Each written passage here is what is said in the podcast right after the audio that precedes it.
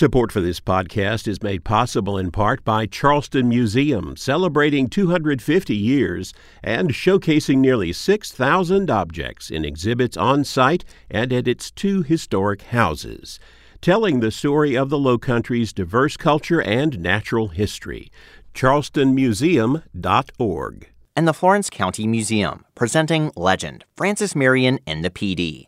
The exhibit explores how 19th century art depicting Marion and his militia contributed to the Swamp Fox's legend in early American independence. Now on exhibit, flocomuseum.org.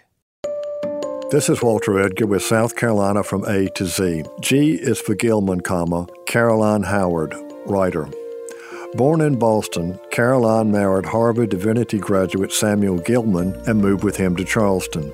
From 1832 to 1839, as a wife and mother, she began publishing and editing a newspaper for young readers and their families called The Rosebud or Southern Rosebud, and finally, The Southern Rose.